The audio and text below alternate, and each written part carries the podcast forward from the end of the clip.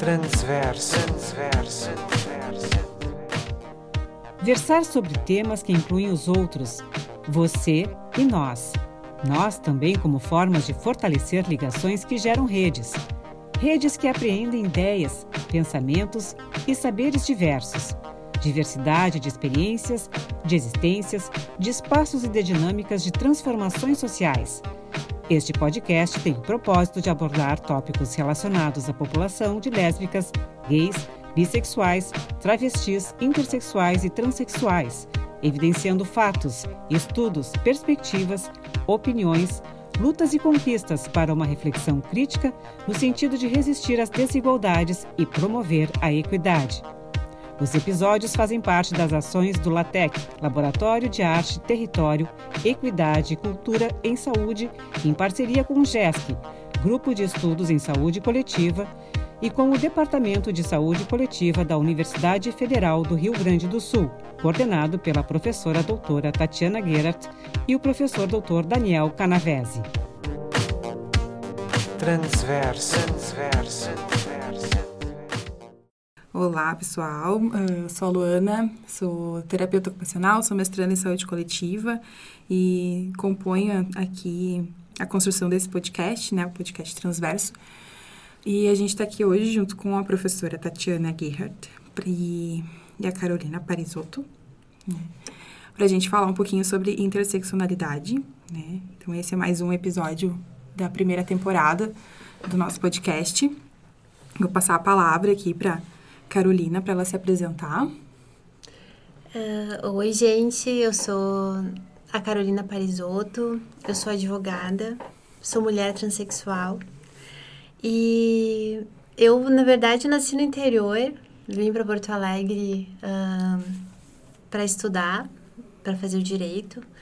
Uh, estudei, me formei aqui em Porto Alegre, na URGS, e, e hoje atuo como advogada, uh, na Igualdade RS, que é a Associação de Travestis e Transsexuais do Rio Grande do Sul, que é uma ONG que promove e luta os direitos das pessoas trans, mas também faz muita, muitas parcerias com outras ONGs da comunidade LGBT de uma forma geral. E Desde criança, assim, eh, sempre foi um grande desafio para mim. Acho que mais um, um pouco mais por ter nascido no interior. Essa questão de entender as questões de gênero, todos esses padrões diferentes que a sociedade traz sobre como as pessoas devem vivenciar o gênero. E e para mim sempre foi um desafio isso tudo. E claro teve uh, muita dificuldade no início. Minha família não aceitava uh, quando eu trouxe para eles com quatro anos que eu era uma menina. E inclusive essa história meu pai me contou quando eu tinha 19 anos só que foi depois que eles realmente passaram a aceitar muito tranquilamente. Hoje nós temos uma relação maravilhosa eu toda a minha família e meu pai me contou e eu fiquei pensando como foi difícil para ele guardar toda essa informação por tanto tempo. Eu tinha quatro anos, eu estava lá brincando numa pracinha, ele costumava me levar numa pracinha lá em Santa Cruz, que é muito arborizada, né? E eu estava brincando com algumas meninas, e naqueles brinquedinhos de pracinha mesmo, né? E aí já estava na hora de ir embora. Aí ele disse assim: Ai, vamos embora. O que, que tu quer ficar brincando com essas meninas? E foi aí que eu, na minha inocência, virei para ele e disse: Mas eu sou uma menina. e a partir de então foi quando, Sim. né, uh, toda essa. Isso tudo começou a vir mais forte. E até fico pensando como. Como a vida uh, me presenteou com uma família que, apesar de no início ser muito difícil, a minha adolescência foi muito difícil. Uh, mas meu pai, especialmente meu pai, porque minha mãe ela tentava sempre intermediar muito as coisas lá em casa. Minha relação, a, a dificuldade maior era com meu pai. E como isso se transformou de uma. Uh, de tensão para um grande amor. Hoje, hoje a gente tem um, um carinho muito especial um pelo outro. Enfim, então, acho que é esse essa reaproximação também com a minha família é o que hoje também me dá força para poder fazer o que eu faço e atuar como advogada e tentar trazer um pouco mais de conscientização para essa área, né? E ajudar naquilo que eu posso, porque eu também estou num lugar privilegiado como advogada para poder trazer isso que precisa ser trazido, né? Que as pessoas não conhecem muito, que muitas vezes têm opiniões uh, completamente equivocadas e tudo mais. Então, aqui estão. É, e Carol, aproveitando assim e te escutando, escutando essa, essa história que é, é muito bonita, né, em termos de, vamos dizer assim, de conseguir, né, ultrapassar várias dificuldades, vários preconceitos, né, pela própria família, mas nos conta um pouquinho como é que foi também, tu entraste para o direito, né? E tu imaginavas atuar já desde o início em prol né, dessa causa?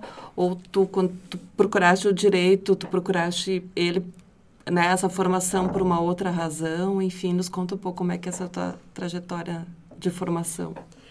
Então, na verdade, eu sempre eu, eu tive assim um, um, grande uma grande dificuldade de lidar com a questão de expor quem eu era uhum. esse lado né de eu ser uma mulher trans por muito tempo e por mais que ali eu já tinha o apoio da minha família uh, e eu tentava de, de todas as formas militar sem me expor eu via como no fundo existia assim da minha parte uh, uma dificuldade de eu me aceitar porque uhum. isso é muito comum a gente uhum.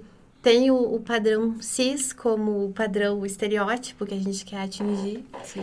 e só que parece que ele nunca é atingido por mais que a gente uhum. possa performar nas palavras, na, na, expressão de, da Judith Butler, né? Performar Sim. o gênero de uma forma tão convincente que a gente é lida como cis, uhum. ainda fica aquilo lá.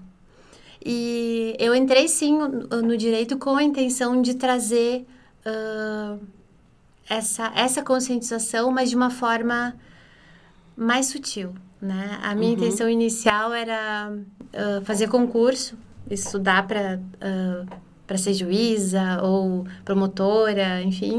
E só lá na frente se olha aqui, né, uhum. onde eu cheguei.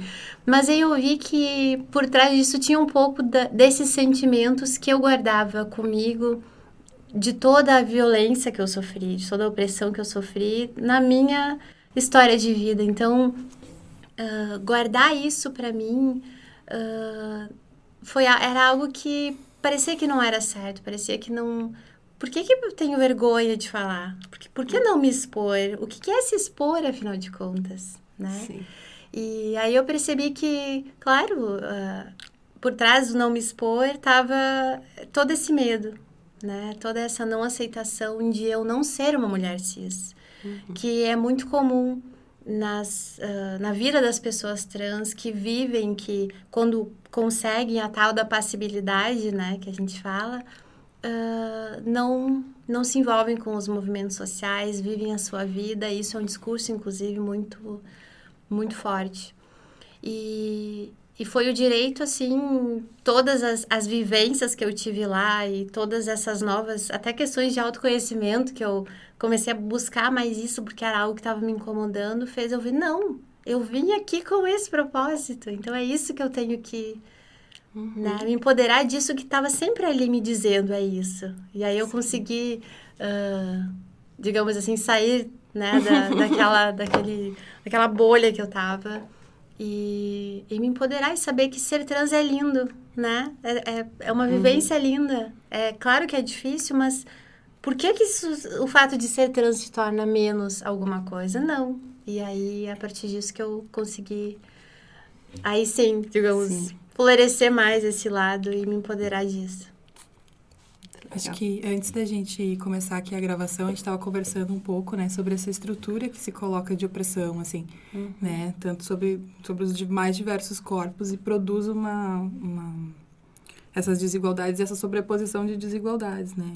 Então, Gente, e, e, aí isso caracteriza muito esse, esse conceito de interseccionalidade, né? Que aí a Kimberly Crenshaw fala, né? que ela traz mais essa questão do, do, da, raça, da raça, da classe e do gênero, né?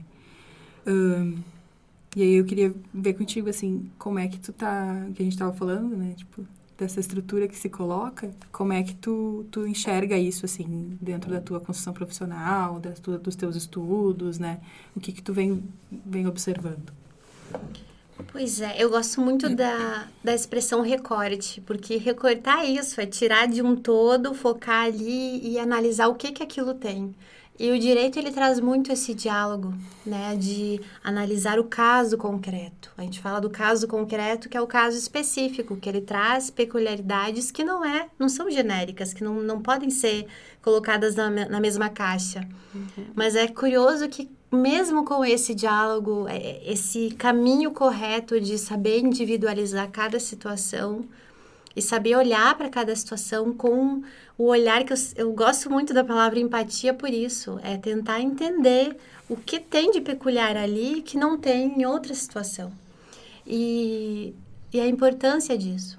Só que muitas vezes, como uh, todas essas questões das opressões, elas são estruturais, muitas vezes a pessoa não sabe, né, que ela está ali reproduzindo uma violência, uma opressão, uh, com relação a determinado grupo social. Então, uh, eu acho que é muito importante isso, é ter essa uh, atenção, sabendo que assim como tem aquelas coisas que vão nos afetar, às vezes a pessoa não tem a intenção, mas vai nos afetar, a gente tem que ter o cuidado para ter, quando a gente vai se direcionar a determinado assunto que a gente não domina, não conhece, ter esse cuidado, essa empatia de saber fazer esse recorte e olhar para aquela realidade.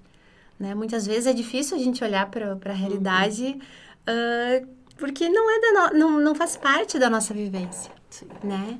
E, e aí é, é co muito comum aquela, aquela reação agressiva da pessoa, né? Ai, mas por que que tu tá uh, incomodada com hum. isso? Ah, tá se fazendo. Ah. Sim, porque se a pessoa não vive aquilo, é óbvio que para ela não vai ser uma violência. Então, uh, acho que essa a, a conscientização desses recortes, dessa estrutura uh, de inúmeros papéis que vão se sobrepondo, uhum. né? É, é, é, muito importante, assim. E em relação a a questão da, da transexualidade, das pessoas trans de uma forma geral. É muito curioso porque eu estava até pensando, agora a gente estava até comentando uhum. sobre o feminismo, né? Como o feminismo ele faz os recortes de raça, de gênero, de classe social.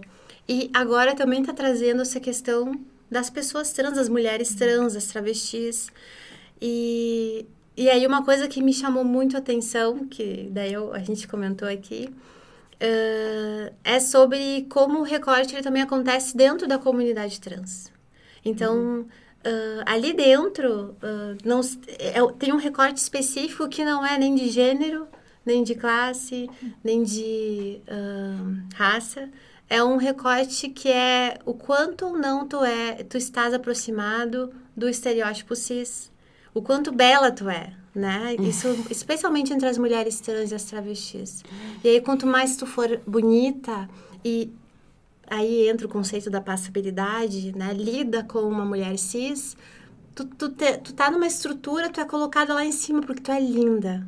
Não uhum. importa nada mais. E sendo linda, né? Então, esse é o, é o novo recorte que se dá e o como... Uh, muitas pessoas trans, e aí é a conclusão que eu chego de como existe muita desunião também no nosso movimento. Embora seja uh, tenha esse esforço de unir as pessoas, por causa de coisas como essa, uh, se gera uma grande desunião. Então, dentro do movimento trans, aquelas que são passáveis, né, uh, perpetrando violências e, e opressão com, com, aquelas que não são, né? Ou fazendo uhum. outros tipos de recortes que daí aí tem também no, no movimento feminista de uma forma geral, né? Aquelas que não estão na, na, prostituição contra aquelas que estão. Então, são esses vários recortes que a gente tem que trazer, tem que falar sobre isso. Sim. Uh, é, isso me faz pensar, claro, né, os, os, nossos padrões mais amplos, né, em termos de sociedade como um todo, né, os padrões, nossos padrões culturais, né, como a beleza, por exemplo, né, e o, e o que representa um determinado também uh, padrão de corpo feminino, né, ele acaba também se impondo para essas mulheres trans, no caso, uhum, né, uhum. são por mais que haja a especificidade né, desse corpo em relação aos demais da sociedade, por outras razões, né, também tem padrões culturais que se repetem e vêm complexificar, eu acho, né, uhum. ainda mais essas relações, né? Interessante é isso como tu colocas, né? Porque realmente eu não, não tinha ainda pensado, né? Nessas situações. A gente tende também a olhar esses grupos, né? Eles como sendo homogêneos, né? E, e lutando conjuntamente em prol de uma mesma causa. Uhum. Mas, obviamente, que a diversidade, ela está presente uhum. ali, né? Por outras razões também, né? É, eu acho que algo que evidencia muito isso é que quando a gente pensa ainda na, na palavra, ah, uma pessoa trans, a gente já cria uma imagem uhum. de uma uhum. pessoa com fisionomias que não não se enquadra exatamente naquele estereótipo de feminino Sim. masculino. Então, mulher trans, ela a gente imagina um rosto uhum. que a gente vai atribuindo ali signos que a gente associa como um rosto masculino. E aí aquela uh, uh, ideia de ambiguidade, uhum. enfim. Uhum. Isso mostra que são essas as pessoas que estão ainda trazendo, porque é elas que são vistas como tais, Sim. né? A, e aí mostra como a passabilidade faz as pessoas trans que são passáveis saírem do movimento. Saírem Elas não movimento. querem ser Sim. vistas assim. Uhum, claro. Né? Porque isso é um, é um demérito ser Sim. trans, né? Olha só. É, enquanto isso também, uh, pensando em toda essa construção, assim, e quanto isso gera a marginalização de certas pessoas, assim, né? Sim. Então, tipo, coloca num lugar de invisibilidade de todas as mulheres trans, né, uhum. que negras ou que começaram o processo transexualizador um pouco mais tarde, que daí tem, né, toda uhum. já toda uma construção né, corporal diferente. Então, pensar esse lugar também, né, que essas mulheres vão ocupando uhum. na sociedade, assim. Uhum. Bem... É, é, é curioso porque nós comentamos aqui de uma autora que é a Mara Moira, que eu gosto muito dela, porque ela faz uma, um jogo, assim, entre uh, ser, ser, na verdade, é o parecer, porque Sim. em se tratando de uma pessoa trans, se ela parece uhum. cis, ela Sim. vai ter uma aceitação social muito maior. Uhum. Ela vai ser colocada, vai se abrir portas diferentes que não são abertas para aquela pessoa que não está aproximada desse Esse padrão, padrão, desse estereótipo, né, uhum. da pessoa cis, uh, visualmente falando. Sim. E como isso acaba tendo inúmeras outras uh, situações. Se, se, ela for negra, então, e trans, meu Deus, é, é, é assim, ó sabe? É que o diferente, né? O diferente, ele tem um, uma... Uh, uma situação que vai perdurar ainda por muito tempo, né, dentro da sociedade, uhum. como sendo sempre aquele uh, que vai ficar de uma certa forma marginalizado, uhum. excluído, porque não se enquadra uh, dentro dos padrões, né? A diferença quando ela se enquadra dentro de um padrão X, né, ela é aceitável. Uhum. Mas a diferença dentro de toda a sua uh, diversidade possível, né? Ela acaba continuando nesse lugar né, de marginalidade, uhum. de violência, de opressão, enfim, de invisibilidade. É, é, e é curioso porque mesmo, digamos assim, e isso eu percebi na minha trajetória, porque eu não era lida como uma mulher trans, eu uhum. né, consegui chegar naquele... Porque a minha hormonização, ela iniciou muito cedo, e até eu quero falar um pouco sobre isso também Sim. depois, que eu consegui uh, fazer as chamadas de supressão é, a gente chama, né, supressão hormonal, ou supressão de puberdade, ou bloqueio de puberdade, que são medicamentos específicos, mas que são usados para outras causas que as pessoas descobriram e começaram a usar também no seu desenvolvimento corporal, digamos assim. Uhum. E como eu consegui uh, ter acesso a isso muito cedo, uh, isso acabou trazendo essa, essa possibilidade de eu hoje ter o privilégio de desfrutar de, um, de uma aparência, de um corpo que, que é Sim. o que eu gostaria de ter. Uhum. Só que ainda assim, mesmo tendo toda essa uh, esses privilégios, eu percebi como não eram todas as portas que se abriam para mim. Porque no momento que eu era lida, ou que alguém uhum. descobrisse, ou que ouviam falar, o tratamento mudava. No uhum. momento, especialmente quando se referia, na minha experiência, à ideia de relacionamentos. Uhum. E isso as mulheres trans, as travestis, né? As pessoas trans, de uma forma geral, têm muito forte. Sim. Né? Os relacionamentos escondidos, aquilo que não pode uhum. ser trazido para uhum. a sociedade, a público, né? O que, que a família vai pensar. Sim. Então, e aí reproduz aquela ideia da objetificação dos corpos, uhum. né? De, de pessoas que né? E aí tem, também tem tudo a ver com a questão dos assassinatos que, que a, as pessoas trans sofrem, as mulheres trans, as travestis, né? Todas as pessoas trans de uma forma geral. Muitas vezes por ex-parceiros, né? De pessoas que, que foi descoberto ou que estavam ali com o seu conflito interno de não saber lidar com aquilo, por inúmeras razões que a gente né, não sabe nem explicar exatamente. Sim. Mas acabam trazendo essa outra face. E, e aí, toda essa reflexão sobre como, por mais que eu me aproxime do estereótipo cis, sempre que eu for lida ou for identificada como trans, aquela minha aparência não vai me validar em determinadas situações. Uhum. Vai vir o, o, olhar discriminador sobre mim quando uhum. isso for revelado de alguma uhum. forma. E aí a pessoa uh, que estava ali comigo, que descobre, ai meu Deus, não, mas e aí entra ela no conflito, não sabe ela como lidar com aquilo, uhum. e aí se projeta sobre mim, e aí, né? Então tem todos esses pontos que, mesmo a gente atingindo visualmente aquele estereótipo que a gente gostaria, ainda Sim. assim são, tem portas que nunca se abrem, né? Hum. Nesse mundo dos padrões que é, que é a nossa sociedade. Hum, verdade. Acho que são, são, são discussões muito importantes e ser feitas, assim, porque é algo que eu realmente nunca tinha pensado por esse, essa visão, assim, dessa possibilidade que dá, né? Eu, eu faço muita discussão baseada no feminismo negro, né?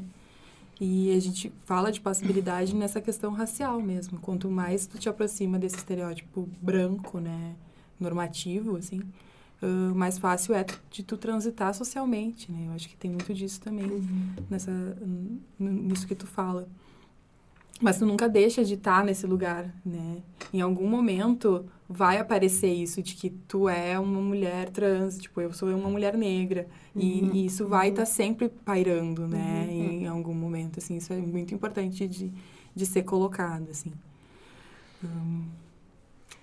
É, não sei se tu poderia também ainda nos falar um pouco, assim, daí em relação ao teu trabalho, né? Se essas questões acabam surgindo também no ambiente do teu trabalho, uh, como é que é isso? Conta pra gente.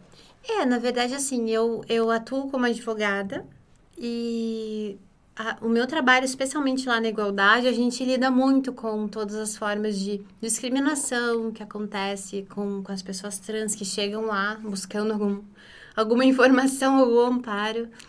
E outras situações que envolvem os direitos humanos também.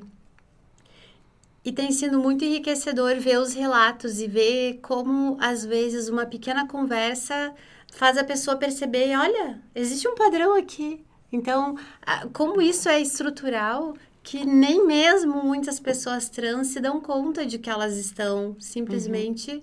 indo atrás de um padrão sem questionar o porquê daquele padrão, por que aquilo ali foi, né? A, a serviço de que foi, ser, foi, foi estabelecido aquela forma uhum. de pensar. Uhum. E eu tive alguns casos, assim, que eu conversando uh, com algumas mulheres trans, que e, e elas se dando conta disso, nossa, mas é verdade, olha só como a gente acaba uma sendo, uh, tendo inveja da outra, que é, é como a gente uh, fala, né, dentro do movimento, assim, a, a questão de, ah, uh, ela é mais bonita, aí já pergunta se ela é casada, que é também outra expressão que fala no sentido de ter alguém, né, uhum. porque ser casada é, um, é também uma forma de, Sim. de validar. De legitimar. Exatamente. Hum Então, uh, e aí é, essas pequenas conversas nos atendimentos jurídicos, a gente acaba conseguindo conversar também sobre isso. E tantas vezes eu consigo perceber uh, questões novas que surgem, né, de uhum. outras pessoas trans que são de outras classes sociais que não a minha, que são negras, né? Estão trazendo, uh, tem, tem outras que, uh, por exemplo, já passaram pelo sistema prisional e aí trazem a, a realidade delas, né? E, por exemplo, uma coisa que eu, que para mim, assim, era, era completamente... Uh, que eu não conhecia, tu veio, eu, eu estudei o direito, né, gente? Pelo amor de uhum. Deus é o fato de que nos, nos, nas unidades prisionais onde não existe uh, uma ala para pessoas LGBT, que daí né, uma ala específica, uh, as pessoas trans geralmente são colocadas junto com aqueles que cometeram crimes que foram condenados por crimes de estupro, de abuso, porque esse, essas pessoas não podem ser colocadas com os demais presos, né? Senão tem toda aquela questão da violência de que eles Sim. não aceitam, enfim. E aí são colocadas todas junto com as pessoas LGBT, inclusive as pessoas trans. Isso que é o, que é o curioso, porque, nossa, mas eu não sabia disso. Não, também não sabia disso. E assim, eu acho que se, se há, por exemplo, uma.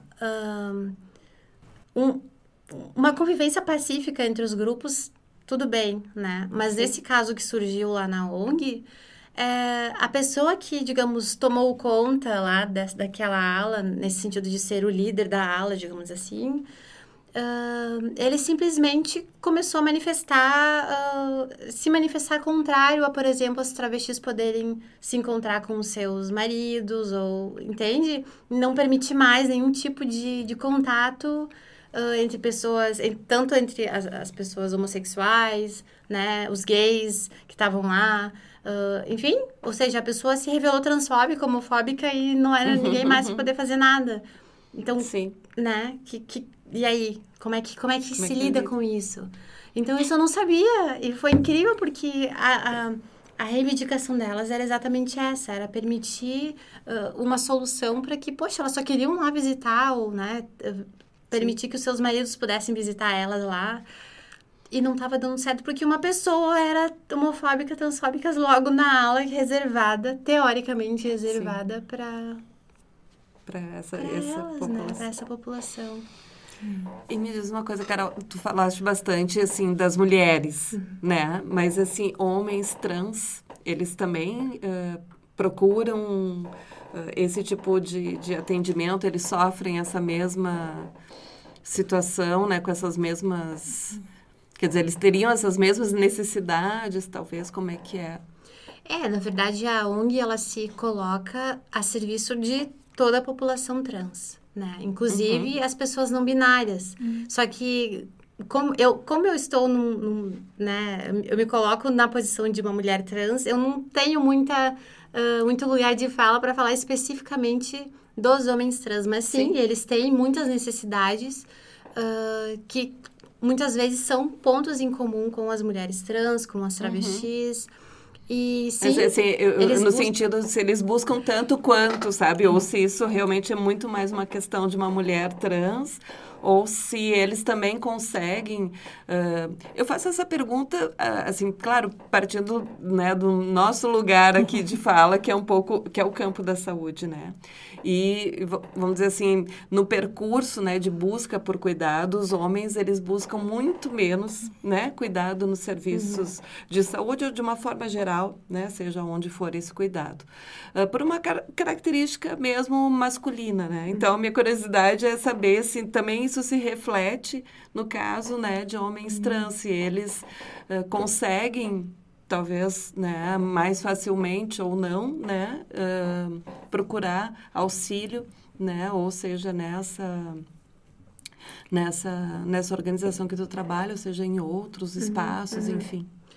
É, mais especificamente a questão da saúde é algo que nos choca muito porque e eu passei por isso também. É aquilo de muitas vezes a gente não querer ir ao médico, porque uhum. a gente uhum. não sabe quem vai ser a pessoa que vai nos atender. Sim. A gente não sabe como que vai ser feito esse atendimento. Uhum. E as pessoas não, simplesmente não estão preparadas.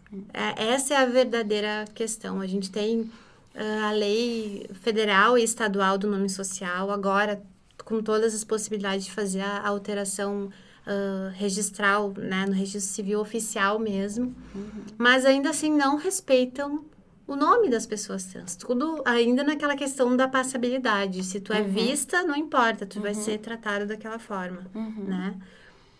E na saúde tem todas essas questões, porque, por exemplo, uh, os homens trans. Tem muito, muitos homens trans não, não, não fizeram cirurgia, enfim, uhum. tem toda Sim. a questão da, da, da, complexidade da cirurgia uh, dos homens trans uh, da cirurgia íntima, né? Sim. E eles têm que fazer todos os, os, os, os, exames, assim como as mulheres trans, operadas ou não, enfim, todos os exames que toda pessoa precisa fazer da sua Sim, saúde íntima, né? De rotina. E aí toda essa questão. Uh, de não saber, de muitas vezes o desrespeito que se sofre, hum. faz com que a pessoa não queira ir no médico. Uhum. Eu lembro até hoje que, para mim, por exemplo, a, a minha disforia com o meu corpo, eu até evito usar esse, esse termo agora, disforia, porque remete ao diagnóstico, então, uhum, né? Sim. Mas no sentido não diagnóstico, tá? É, é mais no sentido de eu com a dificuldade de, de aceitar o meu próprio corpo. Uh, eu, uh, agora eu, eu já fiz a cirurgia, né? Eu, uhum. A minha cirurgia eu fiz uh, em 2014. Mas antes, meu Deus, ir no médico, assim, Sim. saber que eu tinha que fazer hum. qualquer exame, é, era assim, ó. Então, meu Deus, para mim era, sabe, Sim. tinha toda essa questão. E imagina também para qualquer pessoa que não necessariamente, isso não tem a ver uhum, com cirurgia, uhum. mas acessar um serviço e não saber como o profissional vai te atender, uhum. né? Com que cara vai te atender, com, com que Sim. tipo de tratamento vai ser dado. Sim. E se vê muitas pessoas não indo, não buscando por isso. Uhum. Até agora teve o ambulatório trans que foi aberto. Sim.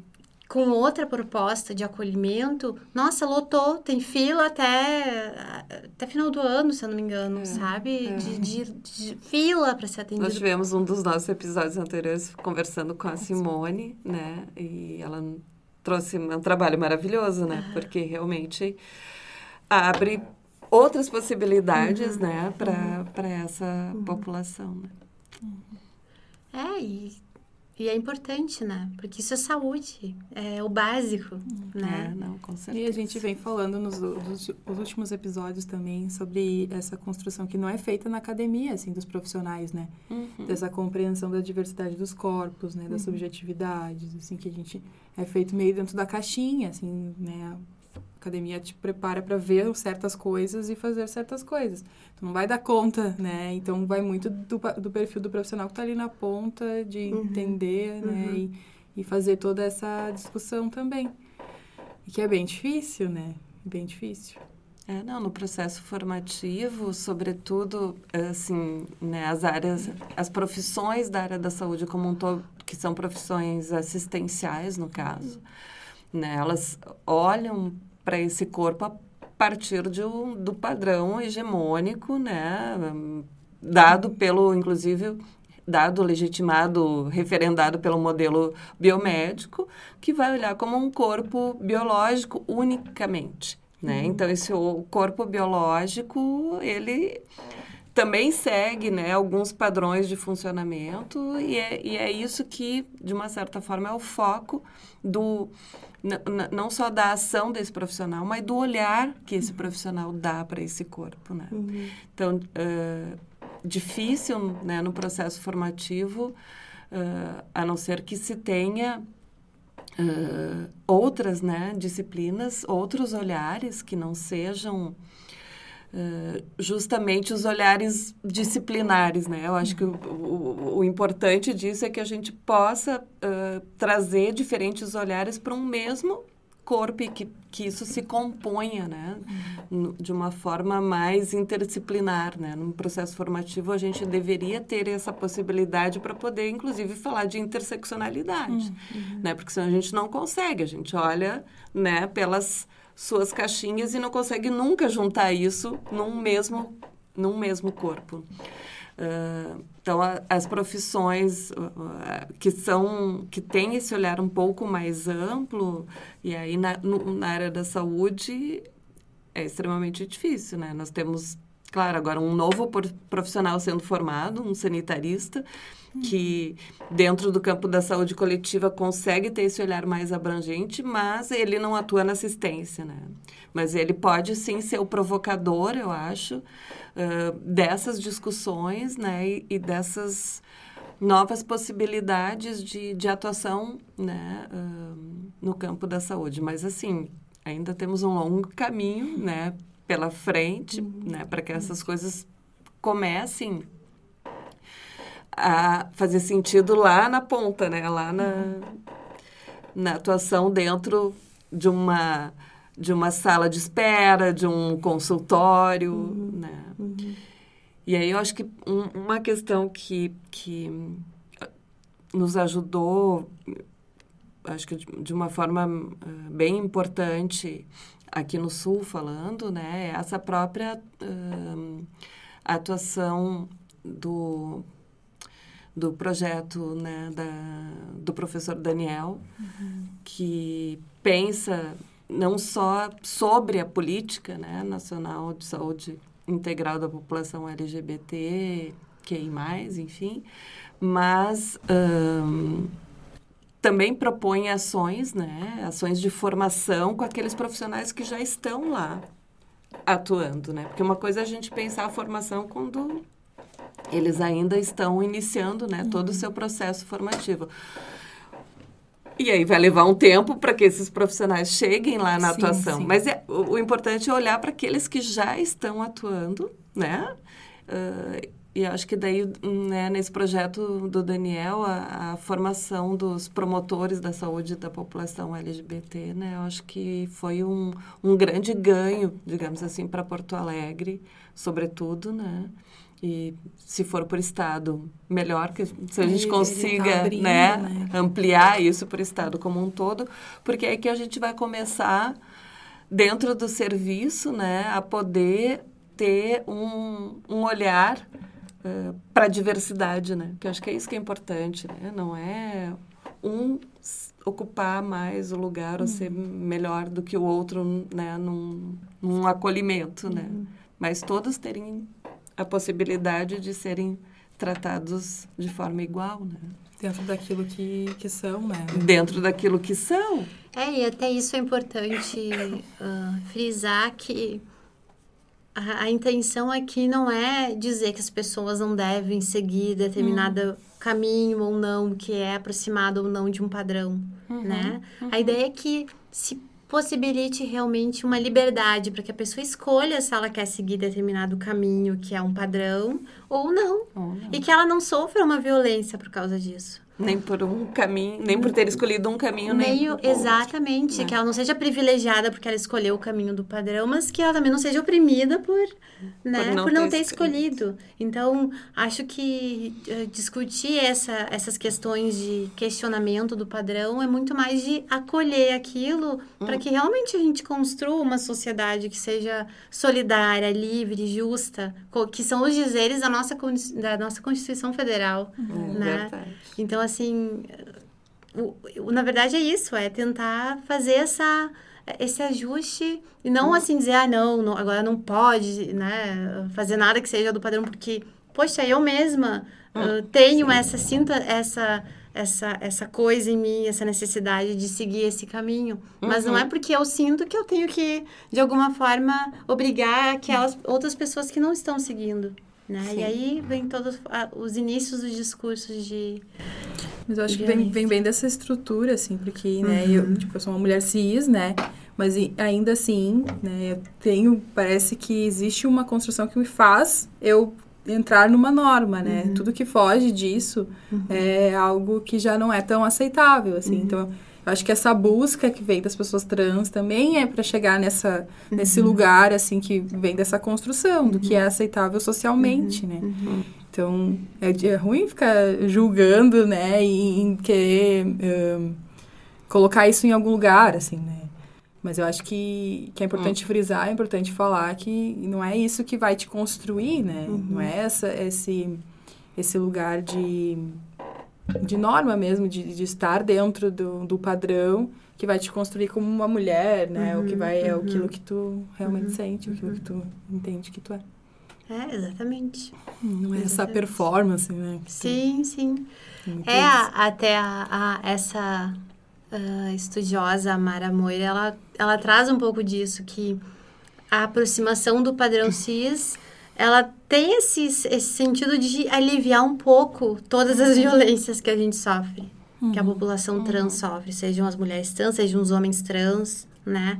Quanto mais te aproxima de um dos estereótipos que daí a, a- se coloca como opostos, né? O masculino, o feminino, e aí todo os outros, o que se adiciona aos, aos, aos- a esses opostos, né? O, é o homem masculino e o pênis, a mulher, o feminino e a vagina. Então, aproximando-se de um deles, tu alivia a- o fato de tu ser trans e todas as, as decorrências disso. Mas aí é justamente isso, né? É toda essa questão estrutural que... E de uma certa forma nós somos muito mais diversos do que aquilo que nós acabamos admitindo como diversidade. Né? A gente até admite, né? Não, somos diversos, há diferenças, mas nós somos muito mais diferentes e diversos, né? As possibilidades são inúmeras do que aquilo que a gente é capaz de admitir. Né? Então, assim, tornar a diversidade um padrão não é fácil porque ele não tem limites, de uma certa forma, né? E a gente tende socialmente, sim, né? Até porque fomos, acho que, né, ao longo da, da história, s- e não só nossa, né? Ocidental, certamente, né? Eh, sempre construindo ah, padrões restritos, né? Em termos de diversidades.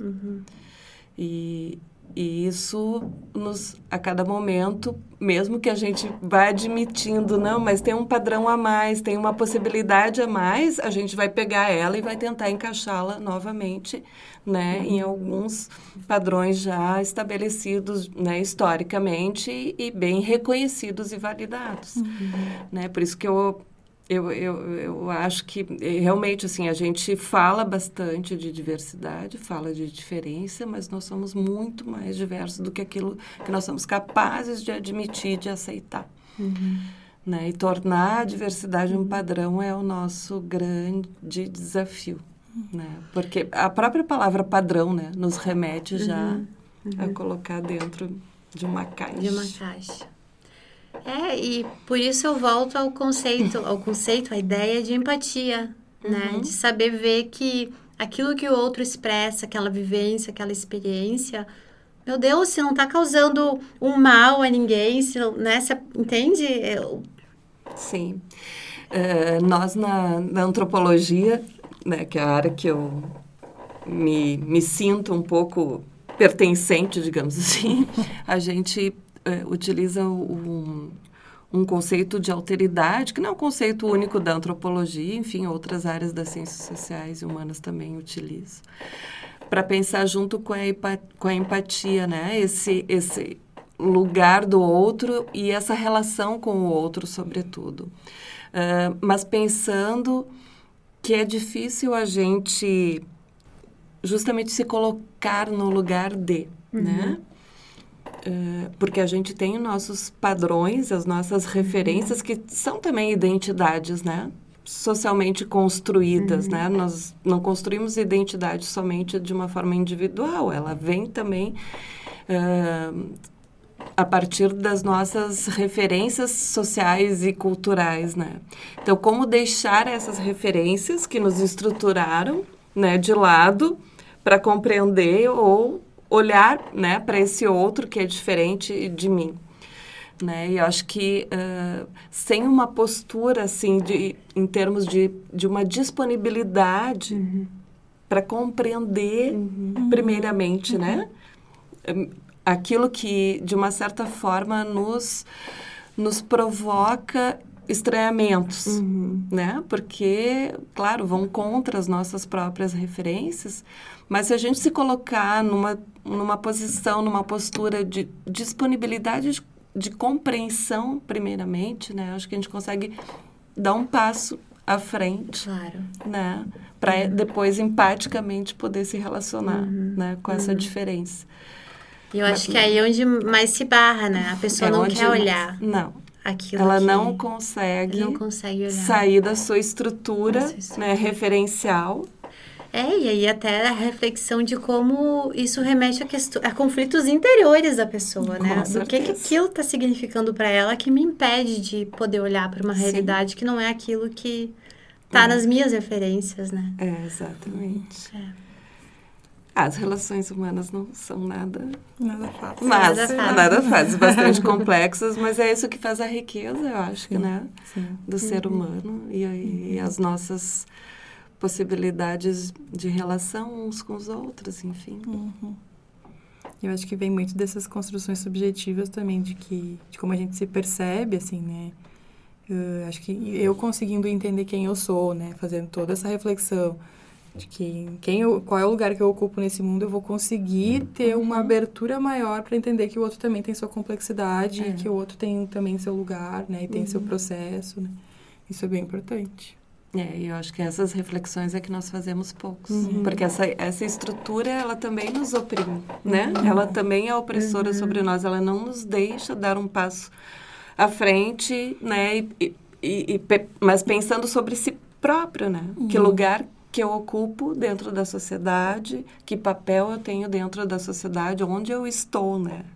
Ah, e que tem a ver com todas essas questões colocadas pela interseccionalidade, né? É interessante porque a, a ideia de cisnormatividade passa por isso, né? Que ela também ah, afeta a vida das pessoas cis, não só das pessoas trans. Porque a, a mulher... E aí tem todo aquele, aquele discurso que, que o feminismo traz muito de... Poxa, por que que a menina não pode brincar de carrinho? O menino não pode brincar de boneca? Então, todos os papéis que vão se atribuindo né? Ai, a, a mulher tem que estar linda, maravilhosa, maquiada, não sei o quê, andar de salto, gostar de usar vestido e não sei o quê. Então, né, tu, tu vê isso também afeta as pessoas cis. Não é só as pessoas trans. E, sim. né, como isso tem a ver também com, com esses, essas caixinhas todas.